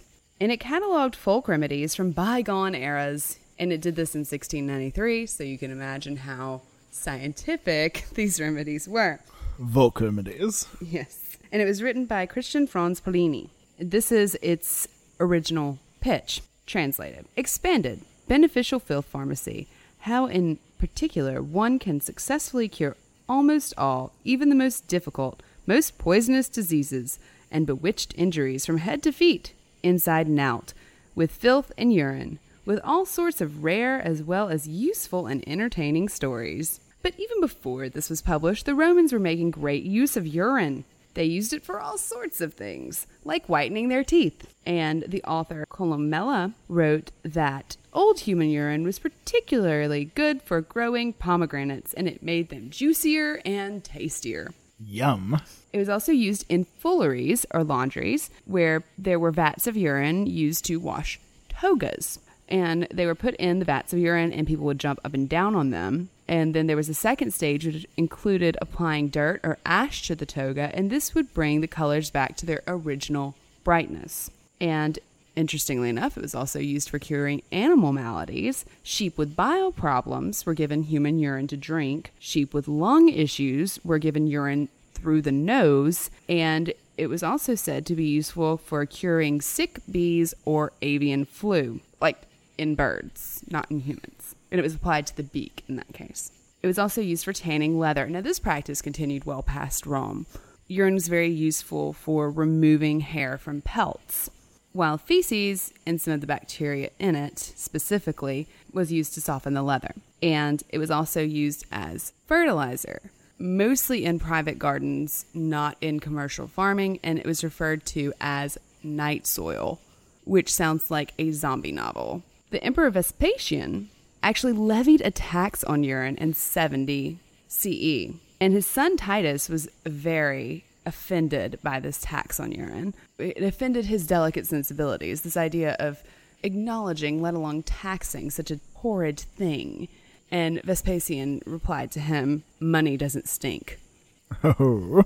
And it was such a famous tax, in fact, that the general term for public urinals is still Vespasiennes in French and Vespasiana in Italy. How would you like your name to go down as a public urinal? He gets the best job. Crapper. It's It's not much of a legacy, but you know, it's mine. And the French had this phrase, which was akin to like, oh, I wish he would, I guess. Like, that's my personal interpretation of it. But the phrase was, I would like to see his urine, which was Why? invoked because a man's urine was supposed to reveal his true merits. Oh yeah, medicine loved that. Yeah. Early days. Well, you know, back in Civil War times, they would use urine and stool and manure um, to create gunpowder. So they would take a large amount of manure and leave it out and apply ammonia in the form of urine. Mm-hmm. And they would let it sit out in the sun and react and rot. And you would create saltpeter crystals and use that to make gunpowder, mm-hmm. which they used a lot of in the Civil War. No, really? I'm sorry, I'm stuck on this. Like, where? How? They had like a place to do this, or was this like a backyard project? No, they did that officially. I needed to know that before I could move on. But going back to this phrase, I would like to see his urine, which I can imagine the thing, the guy on the wall in Monty Python saying, I would like to see your urine. We use a lot of excremental phrases. Like for people who No don't. shit. Yeah, exactly. For people who like supposedly don't like talking about pooping and peeing, we talk about it a lot, or we say it a lot. And we're not going to talk about Freud. No, no, no, no. But there are phrases that are quite innocent, like, oh, you're pooped, like you're tired. Or, does a bear shit in the woods? Or stepping in it. Like you're pissed off. Mm-hmm. Or shitting the bed, which is one I use that I don't know where it comes from. Shit hits the fan. Yes, exactly. But there are a couple of my favorites that I really did not know where the phrase came from, and I found today, and I wanted to share with you all. Piss poor. Right. Love that one. Mm-hmm. And so this comes from the collection of urine for tanning animal hides. And families used to all pee in the same pot and collect as much urine as possible. And someone would take it to the tannery and sell it. That's a great side hustle. Right? It's easier than the podcast. Right? And when a family had to do this in order to survive, they were called Piss poor. right. And don't even have a pot to piss in. So is that related to the same thing? Yes. These were the people who were too poor to buy the pot to collect the urine to be piss poor. They were aspiring to piss poor. One day, Samantha, we'll be able to afford that pot to piss in. Then we'll be in the big leagues. Now, one famous for his use of scatological imagery is Jonathan Swift. Man, he loved to push boundaries. He really did. Let's eat some babies. Let's play with some poop. Let's get tied up by lily Lilliputians, what have you. It happens. So, in one of his poems, Description of a City Shower, he concludes with this lovely verse City shower, also not a shower like ba- bathing like rain, before we begin. Now, from all parts the swelling kennels flow, and bear their tro- trophies with them as they go. Filth of all hues and odors seem to tell what street they sailed from by their sight and smell. They, as each torrent drives with rapid force, from Smithfield or St. Pulchre's, shape their course, and in huge confluence joined at Snow Hill Ridge, fall from the conduit, prone to Holborn Bridge, sweeping from the butcher's stall, dung, guts, and blood, drowned puppies, stinking sprats, all drenched in mud, dead cats, and turnip tops come tumbling down the flood. That just shows just the nature of the sanitation at the time too that we were talking about. Just Right. describes it perfectly. Yes. And that is him working large scale, large scale gross. And this is very much like a critique on society. And he's talking about people trying to get out of the rain and not get wet while all of this nastiness is flowing around them. And it's like, really? You're trying to keep the stink off of you? Like, what are you trying to do here? And this poem was written in 1710. And it's 63 lines long and takes on a very epic tone, despite the mundane subject matter of people in the city of London trying to get out of a rain shower. And this is part of a neoclassical movement that was happening at the time, but he is satirizing it. The product of this epic struggle is literally waste. And it highlights not only the squalid conditions of urban life, but the pointlessness and vanity of it, I guess. Definitely a lot of scatological imagery there. Right. To me, that's a very quick summary. Like, what is scatological imagery? Dead puppies, blood and guts, and turnip tops. Like, that's kind of it. And scatological imagery kind of addresses our own disgust with our bodies, but it functions as a mechanism of catharsis because it's happening to someone else. and it serves to like kind of mm, humanize people, I guess. Puts everybody on the same level. Right. Everybody poops. Everybody poops. Like death, poop is the great equalizer. Death, poop, and taxes. Yeah, kind of. And so it's very humbling. It's very shocking to talk about these things, especially in 1710. And when he applies this vocabulary, I guess, to personal characters, to individuals instead of larger society, it takes on a really interesting tone. So in the 1731 poem, Strephon and Chloe, we meet Chloe, this, this perfect woman. Of Chloe all the town has rung, by every size of poet sung, so beautiful a nymph appears, but once in twenty thousand years, by nature formed with nicest care, and faultless to a single hair. Her graceful mien, her shape and face, confessed her of no mortal race. And then so nice and so genteel, such cleanliness from head to heel, no humors gross, or frowsy steams, no noisome whiffs or sweaty streams. Before, behind, above, below, could from her taintless body flow, would so discreetly things dispose, none ever saw her pluck a rose. Her dearest comrades never caught her, squat in her hands to make maids water. Really? Yeah, keep going. You'd swear that so divine a creature felt no necessities of nature. In summer had she walked the town, her armpits would not stain her gown. At country dances not a nose could in the dog days smell her toes. Her milk white hands, both palm and backs, like ivory dry as soft as wax. Her hands the softest ever felt, though cold would burn, though dry would melt. So she goes on to marry Strephon, this manly man, who is both enticed by her nymphly beauty, only one in every 20,000 years, but also intimidated because she's perfect. She only glistens Girls don't poop. I hate that. or sweat. Yeah, hate that one too, especially living here. and on their wedding night, they're about to consummate their marriage.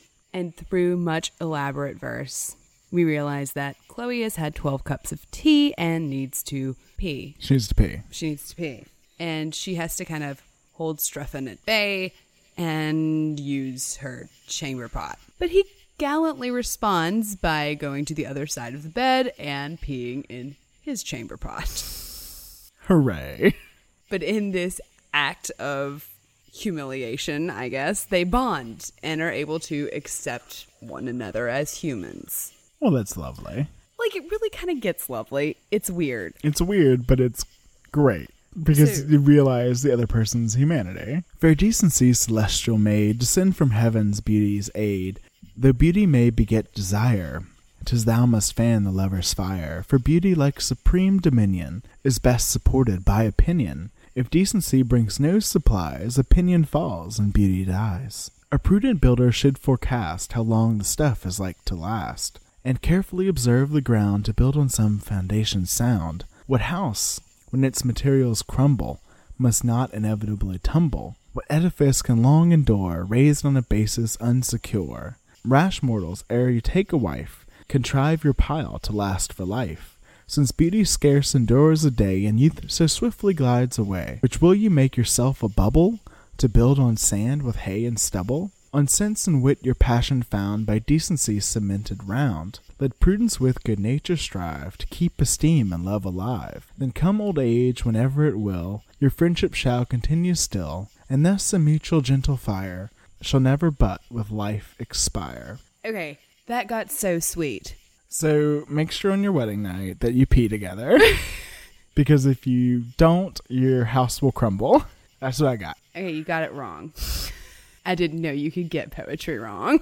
But it's saying, like, if you try to keep a perfect appearance up, you'll never really know one another. But if you build a genuine friendship, you'll be happy for the rest of your life, which seems oddly progressive for the 1730s.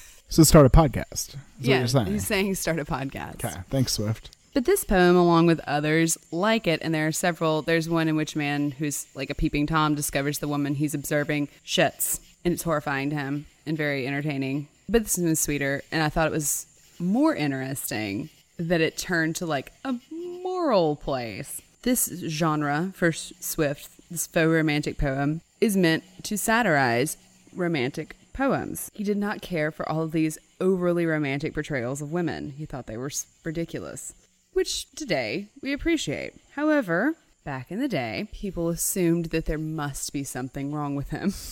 You think there were tapes? In the excremental vision, Norman O. Brown goes into great detail about those who likely attempted to criticize and analyze Swift. According to Aldous Huxley, Swift is the excremental vision, and his sexuality was structurally abnormal from the start. P. Greenacre further elaborates on Huxley's point, stating Swift lost his father before he was born, was kidnapped from his mother by his nurse at age one, was returned to his mother three years later, only to be abandoned by his mother one month after his return at the psychoanalytically crucial Oedipal period. By psychoanalytical standards, such a succession of infantile traumata must establish more than a predisposition to lifelong neurosis. I thought we weren't going into Freud. Yeah, just a little bit. Susan Freud. It's so. So they're like, oh, clearly he's hung up on poop and pee because look at all the poop and pee that happened to him, shit and stuff that happened to him before he was three. he had a shitty life, so. So clearly. Now, Swift's work to me kind of reflects this like microcosm of scatological imagery and how these humanizing, humbling, intimate, private things between people affect relationships and our understanding of one another. That's really where he thrives. He does have the like a large scale sense of filth in some of his writing, but definitely tends toward these more personal themes. But Tobias Smollett, like when you learn the word scatology, you're probably being forced to read Humphrey Clinker. Okay, I have heard you bitch about this book when you were in your early novels class. so you're you going to torture our listeners with this? A little bit. I'm sorry. Just a minute. You've got like, a minute. I'm going to set a timer. To bitch just about the book. No, just to talk about it so we don't lose any listeners. So he's considered like one of the first novelists, and he was a trained physician who wrote pamphlets on public health. Oh, he's a doc. No, you can talk forever then. Okay, yeah. In addition to his fiction work, he was, you know, all about writing on some some medical stuff. One of his pamphlets or essays, I guess, was an essay on the external uses of water. And it shows his interest in sanitation and health. It describes beliefs that Smollett did not hold himself when he had bad health, because he argued that mineral water had no medicinal benefit in essays. However, in his personal letters, he revealed a considerable change in heart. I no sooner drank a large glass of them, the waters, from the pump then my face and hands and feet begin to glow. I bet he sold some of this too. Well, he didn't write that publicly. That was just like his own personal feelings. But he believed that water could balance the humors, Oh, God. and he defended Archibald Cleland, who was attempting to reform certain aspects of the baths and make them more sanitary. But in his last novel, Humphrey Clinker, which was published after his death in 1771, there's a sort of confluence of all of his interests, crusades, and beliefs. And it sort of deals with reform, modernization, and travel. And there's also a big emphasis on comparisons between England and Scotland, and he is Scottish by birth English by choice, and that comes through in the novel as well. He uses medicine as a metaphor to describe all the problems with England's urban culture. And so, in this context, we see that the managing of human waste is analogous to managing the growing social waste of an overly luxurious and lazy England. Matthew Bramble, a central character in the novel, escapes urban life and travels to Bath with the hopes of curing his gout. Does he bathe there? Yes, and he also goes to Scarborough to bathe in the ocean. That doesn't have bath in the title. Right. Um, however, the problem was not remedied because, because it was more deeply, more internally rooted than Bramble was originally willing to admit. Just as the problem of social waste is not only highlighted by poor conditions in the cities, but in some cyclical way, both cause and result of the blindness of the upper class. Ah, so his illness was due to his moral problems. yes. And like his laziness. A lot of it's laziness. They're very anti lazy. He must from be from Lubberland. Yes, he's from Lubberland. You're right. But Bramble, Bramble eventually begins to remedy the waste he sees in his friend's mismanagement of his own finances, and he's entrusted with fixing it.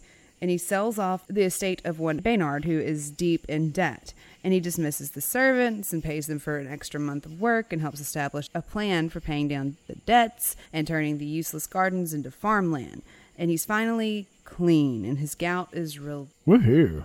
Right. Wow, that sounds like a riveting novel. It's epistolary Oh god, it's even worse. from three different characters. In the 1700s? Oh my god, it's so horrible. Well, hey, let's go to a better book. A better book. One of my favorite authors, H.G. Wells. Oh my god, I'm sorry. I was like having flashbacks to that class. Okay, I'm back. I'm back. Time PTSD machine. there? Yeah, no, Yeah. I really did. I was like, I was thinking about the blue books. Okay, yes, I'm over it. It's behind me now. I conquered it. Yes, The Time Machine. H.G. Wells. H.G. Wells is much better. Yes, you have classic science fiction, father of science fiction, modern science fiction, Ah. Okay, and I'm where back. our protagonist invents a time machine. as you do. And where most of the story takes place is he travels to the far distant future. It's got like six digits. And there he meets the Eloi, Mm-hmm. which are these kind of naive, infantile, sweet people. The word I always think of when I think of them is like brittle. But then he also discovers that there's another race upon the earth in the future. living beneath the Eloi's settlements. The Morlocks. And they, like the alligators, have become white. They're described as having no chins, which, first of all, you know, I write that off. Micrognathia. But they have no chins. They have grayish pink eyes, white hair at the napes of their neck, and their skin is grayish white in hue. And they are spider like, animal like, and very, very nasty. And within the novel, he eventually finds, through going through an old library, that the Eloi are descended from the idle rich and the Morlocks from the working poor. So you get this really weird, odd dynamic between the two, where the Morlocks are serving the needs of the Eloi, and sometimes they eat them as well. Wait, who eats who? The the Morlocks eat them. Yeah, of course. So are they just like farming them? Are they just taking care of their livestock? Maybe so. Okay. Let's look at the, the publication date on, on that piece of fiction there, honey. 1895. When were the sewers being built in New York City? Just a little bit before then. And in quick succession, we see Jules Verne publish Journey to the Center of the Earth in 1864, and The Netherworld is published by George Gissing in 1889. And in 1904, construction begins on New York's subway. Just saying. Well, this leads to another interesting urban legend that also is circulated, not not anywhere as popular as the alligators in the sewers, but the mole people. Now, the tradition of people fleeing underground when they can no longer stand society is not that new. Nothing new under the sun, Ecclesiastes says. So we look back, we look to, you know, Victor Hugo, who's writing roughly around the same time as Goya is painting.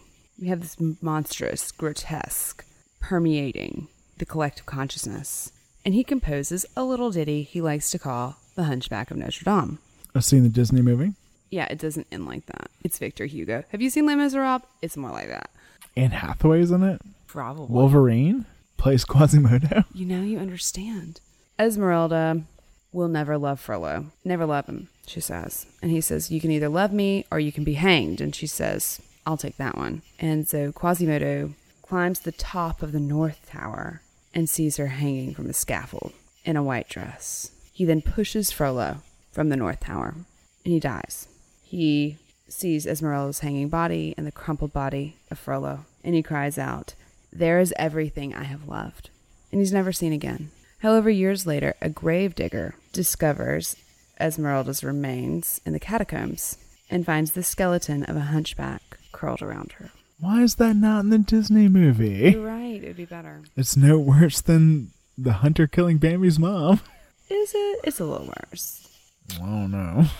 So, in that vein, we have this idea that impurity and disorder are synonymous, and this comes from Bernadette Boucher and Mary Douglas's writing. Impurity and disorder are synonymous from a social standpoint. Boucher claims that what is decreed impure and thus excreted and condemned by a culture is an object out of place, a cause for disorder. Excrement becomes part of this disorder and marginalization because it is both naturally present but in most cases socially absent. It finds itself in an ambiguous and confusing circumstance because it is of the body, but then physically dislodged from it. Consequently, human waste is separated from the individual who created it and from society that rejects it.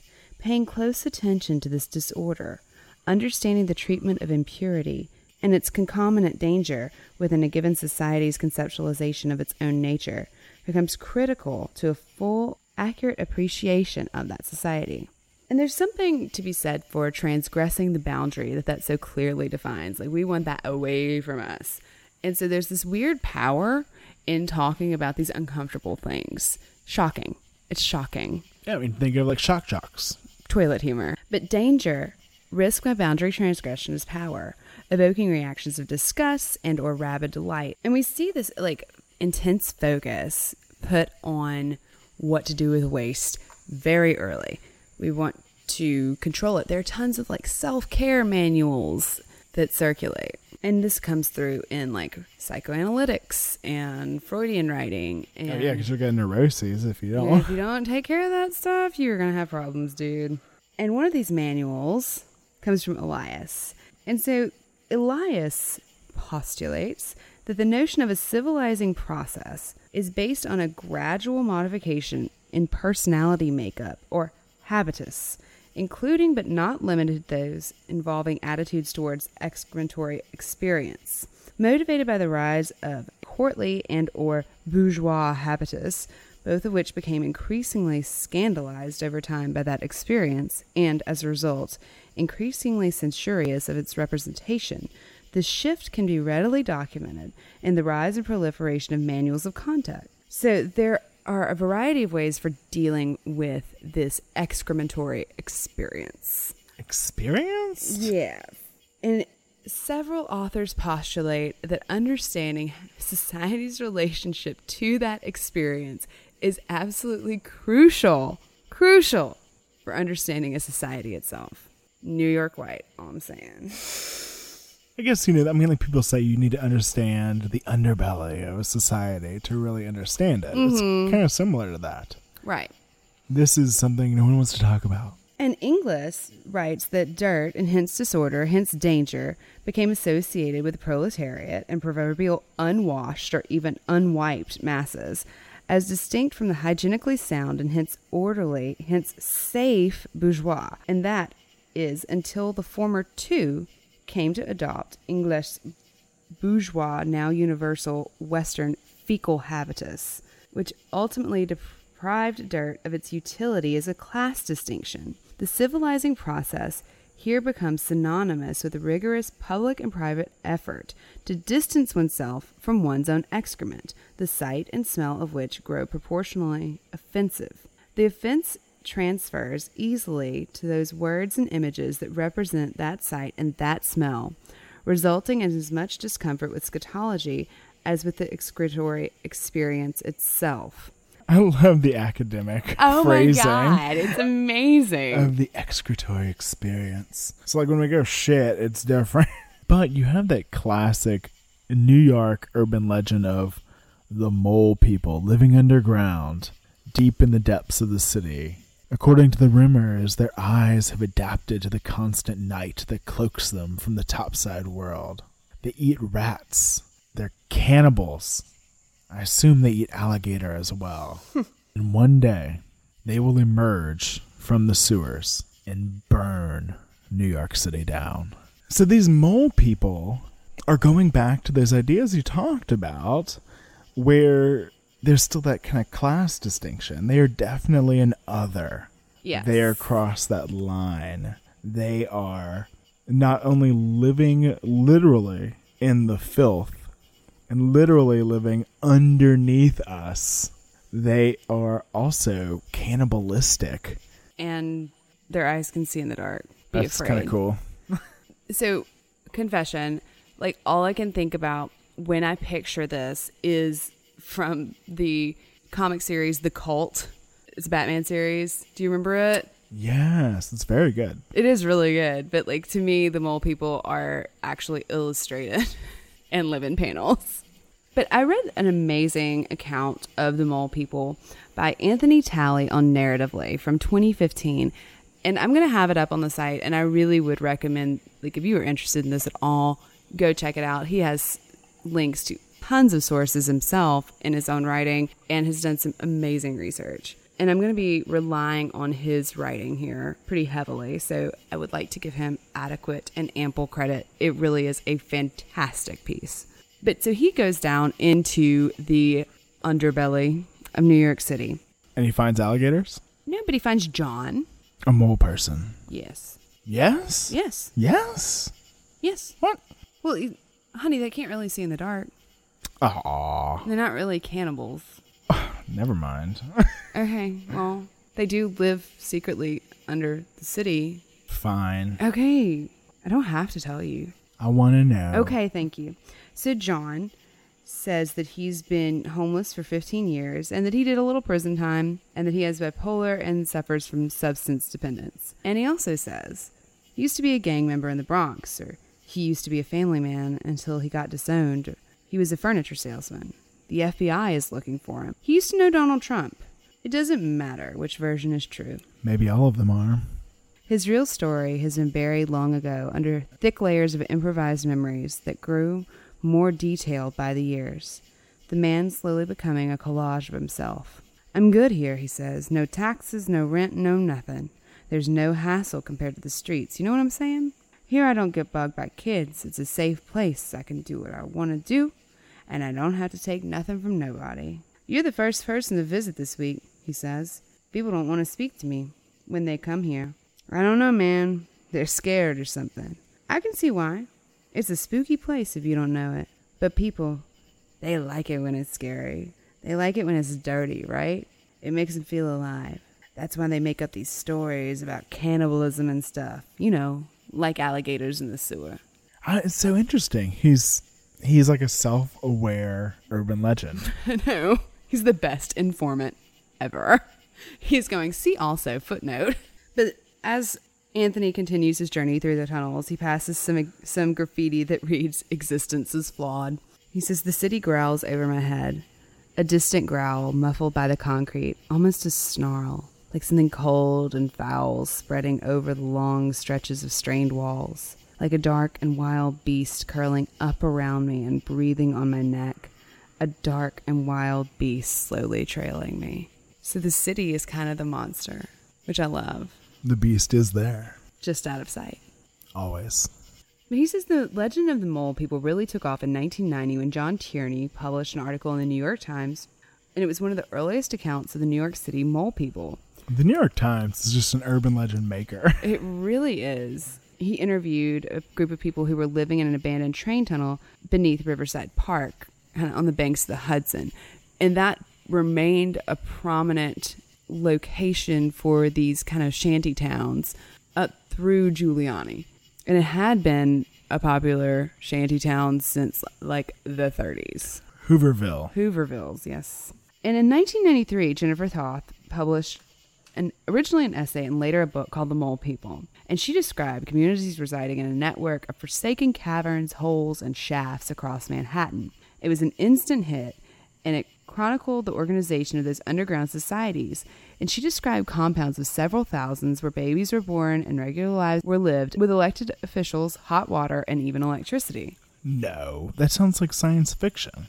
Well, maybe. In 1996, it was pointed out by Joseph Brennan, who is a New York City railroad buff, which, good on you, We all have hobbies. that many of the places she described did not exist, and many of her accounts contradicted themselves. Still, while the essay may have been inflated or romanticized, it is nonetheless true that homeless begging in the streets of New York was merely the tip of the iceberg. Photojournalists Margaret Morton and Andrea Starr Reese both extensively documented communities spread in underground hideouts since Toth's book, and a Dutch anthropologist, Teun Voeten's 1996 diary, Tunnel People, provided an incredible account of the months spent with the Riverside Park Amtrak Tunnel inhabitants before they were evicted and moved to Section 8 housing units. In 2000, director Marc Singer released his acclaimed documentary Dark Days, filming the same people, followed by Voeten and Toth in their respective books. So there has been some documentation. Toth won't talk about it anymore because she's like, I don't want to get them in trouble. So it's very hard to kind of nail that down. And the author says that it was actually the graphic novel Pitch Black, written by Anthony Horton, which is about the author's own struggle as a homeless man, that was written in an abandoned crew room of the F Line subway that led him to be fascinated with this subterranean culture.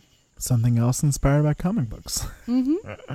And he goes on to talk about Bernard Isaac, who said to him once, This is a sanctuary, a place to find peace and take a break from the chaos. He would then reminisce about his old life, and his eyes would light up, and there would be a crack of a smile, and whatever place we were in would be filled by his presence. And Bernard was something of a legend within this culture because he had a, BA in journalism and sort of nominated himself to be the group's unofficial spokesperson.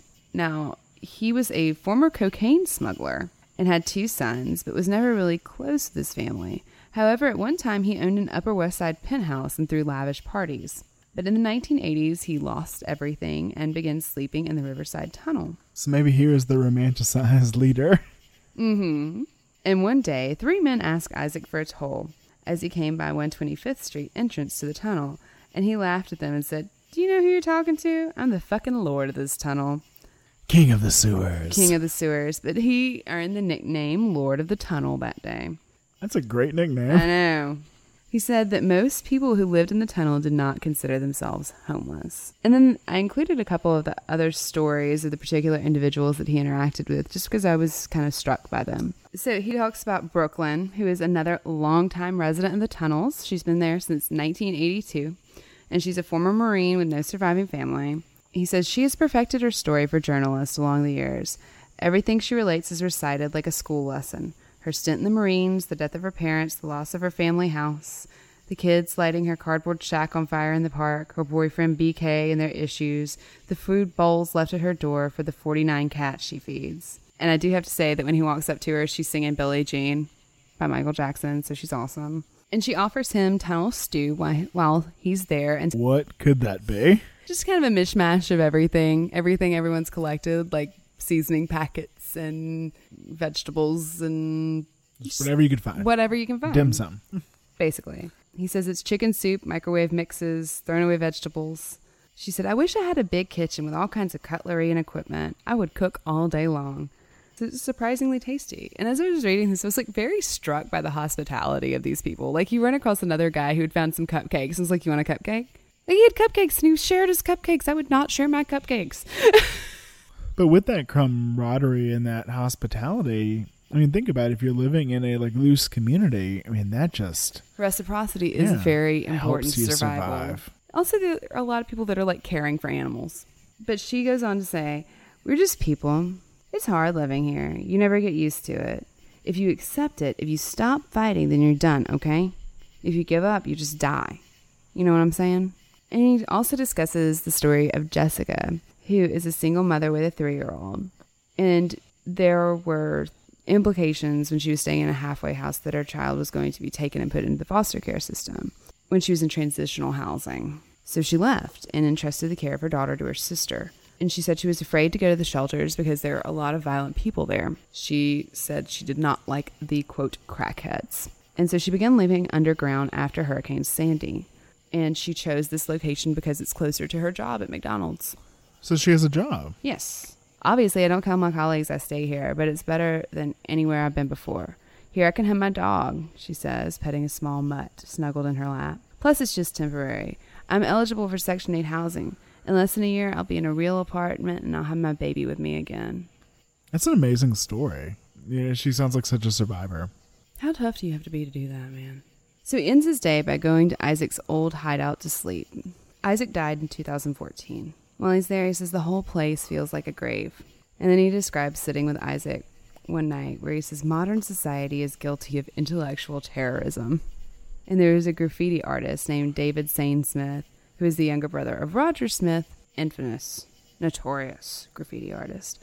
And Sane immediately sprayed the quote on the wall. It encompassed Isaac's entire way of thinking. He sleeps that night in Isaac's old place in the tunnel, but there's no hint of the former settlement there. And at night, there's something about it that makes sense, but the next morning he wakes up and he's like, this isn't fun. You know, like this isn't romantic. Right. And he's done it before. This is not the first night he's spent there, but it just, there's something about the light that's wrong. And he goes and he's talking to a few more people, and they're trying to track someone down. And he says, We find an old man sleeping on a couch behind a safety wall. A copy of Steinbeck's novel of Mice and Men rests on the sofa. Oh, one of my favorites. Inside, a sentence is underlined in blue ink.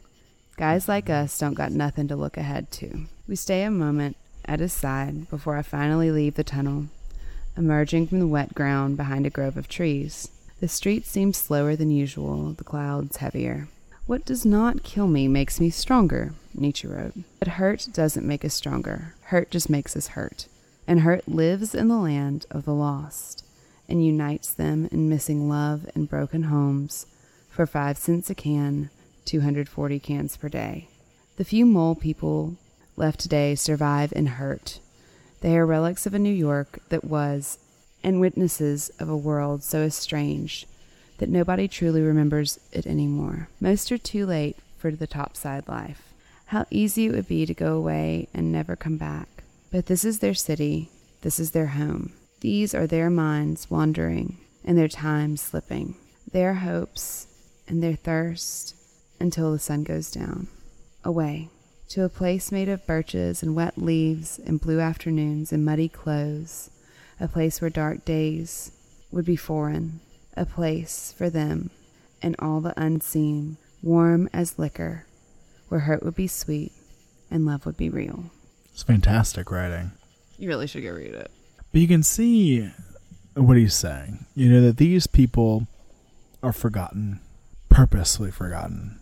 We purposefully do not talk about it. And the only way we talk about it is in urban legends, are personified as beasts under our feet. I mean, they're literally treated as unsightly. It's like, you can't be in these places, tourists are here. You have to go somewhere else. No one wants to look at you. No, I mean that's what Giuliani did. You know, he bust them all out and cleaned up New York. Scare quotes. But these are the people that we choose not to talk about. this is the thing that we must distance ourselves from in order to feel clean. As a society, we have said that this makes us feel dirty, that there are people who slip through the cracks, that there is no safety net for everyone, that not everyone is going to be okay. It makes us feel dirty, and we need it as far away from us as possible. We can't look at it. So instead of looking at that, we create monsters. And every once in a while, we hear them beneath the streets. And we're sure that one day they'll remember who put them there. Because it's easier to imagine them coming after us than it is to imagine putting ourselves near them. And that's not just a story. It's not just a story.